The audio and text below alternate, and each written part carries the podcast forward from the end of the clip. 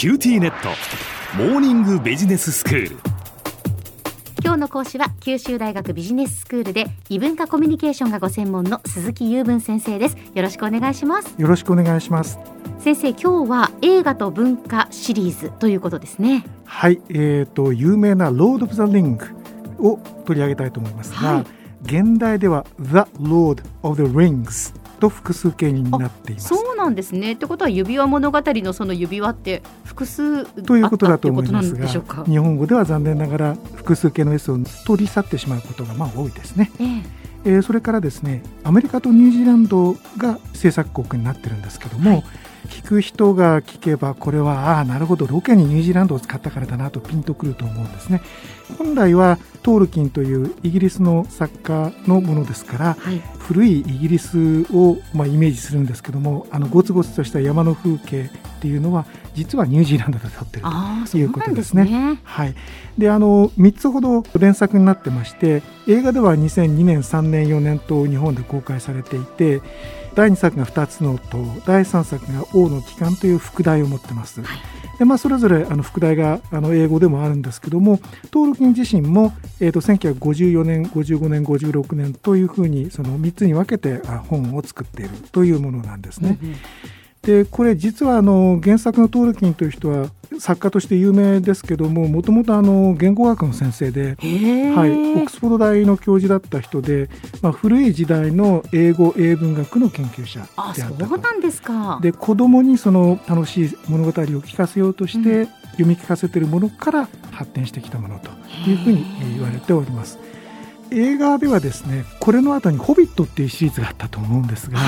そのホビットが持ち帰った指輪をめぐっての話に発展させたのがこちらのロード・オブ・ザ・リングスという形になっています。でですね、実はうちの家族がこれに大変な熱を上げましてですね、もう DVD を買って、もう私以外の家族で10回も20回も見ていてですね、そんなにハマったんですね。そうなんですね。でも見た人は分かると思うんですけど、ガンダルフとかミナスティルエースとか叫んだりですね、レゴラスの弓を引く真似をしたりしてですね、もう大立ち回りをうちの中でドシンパターンしましてですね、私だけはほっとかれるという状態だったものですから、非常に印象に残っておりまして、いつか取り上げたいと思っていたものなんですね。でこのシリーズは、いわゆるそのファンタジーに属するものですけれども、特撮を使ったファンタジーの作り方で、しかも連作で非常にどっしりとしたものを作るというものの走りだったと思われます。でこの後に有名なものとしてハリーポッターシリーズがあったり、ナルニア広告物語があったり、いろんなものが続いてきてるわけなんですけども、それの一番走りの方であったと。そしてこの作品はいわゆるお子様向けっていうものと違う、大人の鑑賞に耐えるものとして作られているんですね。もともとはその子供向けのストーリーだったのかもしれないけれども、非常に深みのある話になっているっていうことがあって、非常にヒットしたものと思われます。で日本でももちろんその通りのヒットが生じたということなんですね。そうですよね。で言語学の先生でしたから、原作者はですね、イギリスの昔のことをよく知ってますので、イギリスのその昔の神話であるとか伝承であるとかっていうものが知ってる人が見ると、ここにあれがっていうところが随所にあって、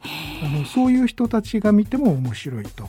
いう形になってるんですね。そうするとやっぱりね、バックボーン知識があって、見るとまたやっぱ違った見方、より深い見方ができるっていうことですね。そうなんですね。作品の中に出てくるそのなんとか語っていうのが、架空の言語ですけども、それも単語の出来方とか文法がどうなってるかっていうようなことをたどり出していくと、なかなか成功にできているというところがありまして、そこまできちんと緻密に作られているということなんですね。そういう試しみもあって、非常に重層的な作品になっています。でお話を知らない方のために、この際簡単なご紹介なんですけども、善と悪との戦いという単純な図式がまずあるわけなんですね。子供向けということがあるんですけども、ある指輪をめぐって、それがですね、悪魔の元に帰ってしまうと大変な世の中になってしまうと。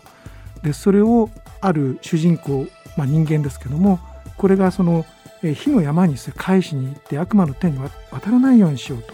いう、その駆け引きをめぐっての、戦いの物語なんですね。で特撮も非常によくできていて、私が見てもこれはエポックメイキングな作品だったなと今振り返っているところなんです。特撮の中本当にリアルでやってるのかが分からないくらいよくできているというタイプの特撮の撮り方の走りとは言いませんけども、それが非常によく出た作品で、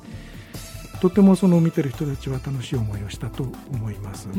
で、日本でもたくさん見た方がいると思いますね。うちの家族みたいなその延べ回数まで入れたら日本中で何億回見てるか分からないというそうですよね、作品になるわけなんですね。で、まあ、そんな形のストーリーなんですけども、非常にその雄大な大自然、ニュージーランドの大自然の中で撮られていて、そして筋運びも非常に丁寧で、先ほど申し上げたように特撮も非常によくできてて、そしてその大団円を迎えたところが非常に凄まじいんですね。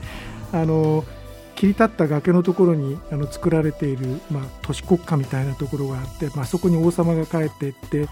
戦いが繰り広げられるんですけれども、どこでどう撮ったらこんな映像が撮れるのかという映像だったんですね。はい、僕が見ているとイギリスにいろいろ思い入れがあるものですから、どうしてもそのイギリスの昔の伝承とか神話とかっていうその世界に思いを馳せるんですけれども、見てる皆さんもその原作者が、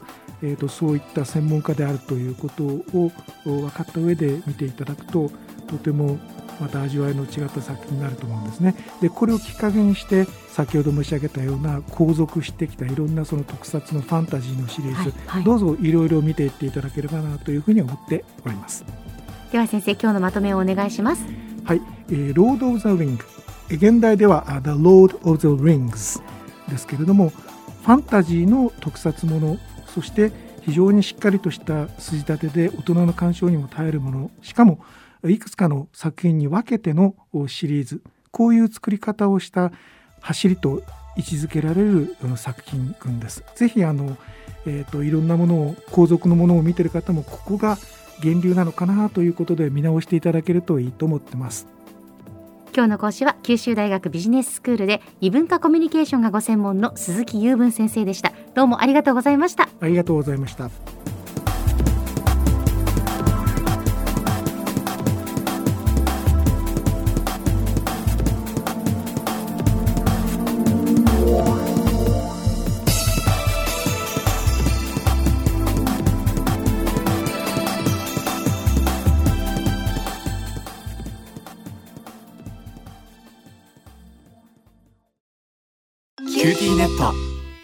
私を捨てて他に乗り換えるの？君は僕には高嶺の花すぎたんだ。それに彼女はありのままの俺をそのまま受け入れてくれるって。今お使いのスマホそのままで乗り換えるなら QT モバイル。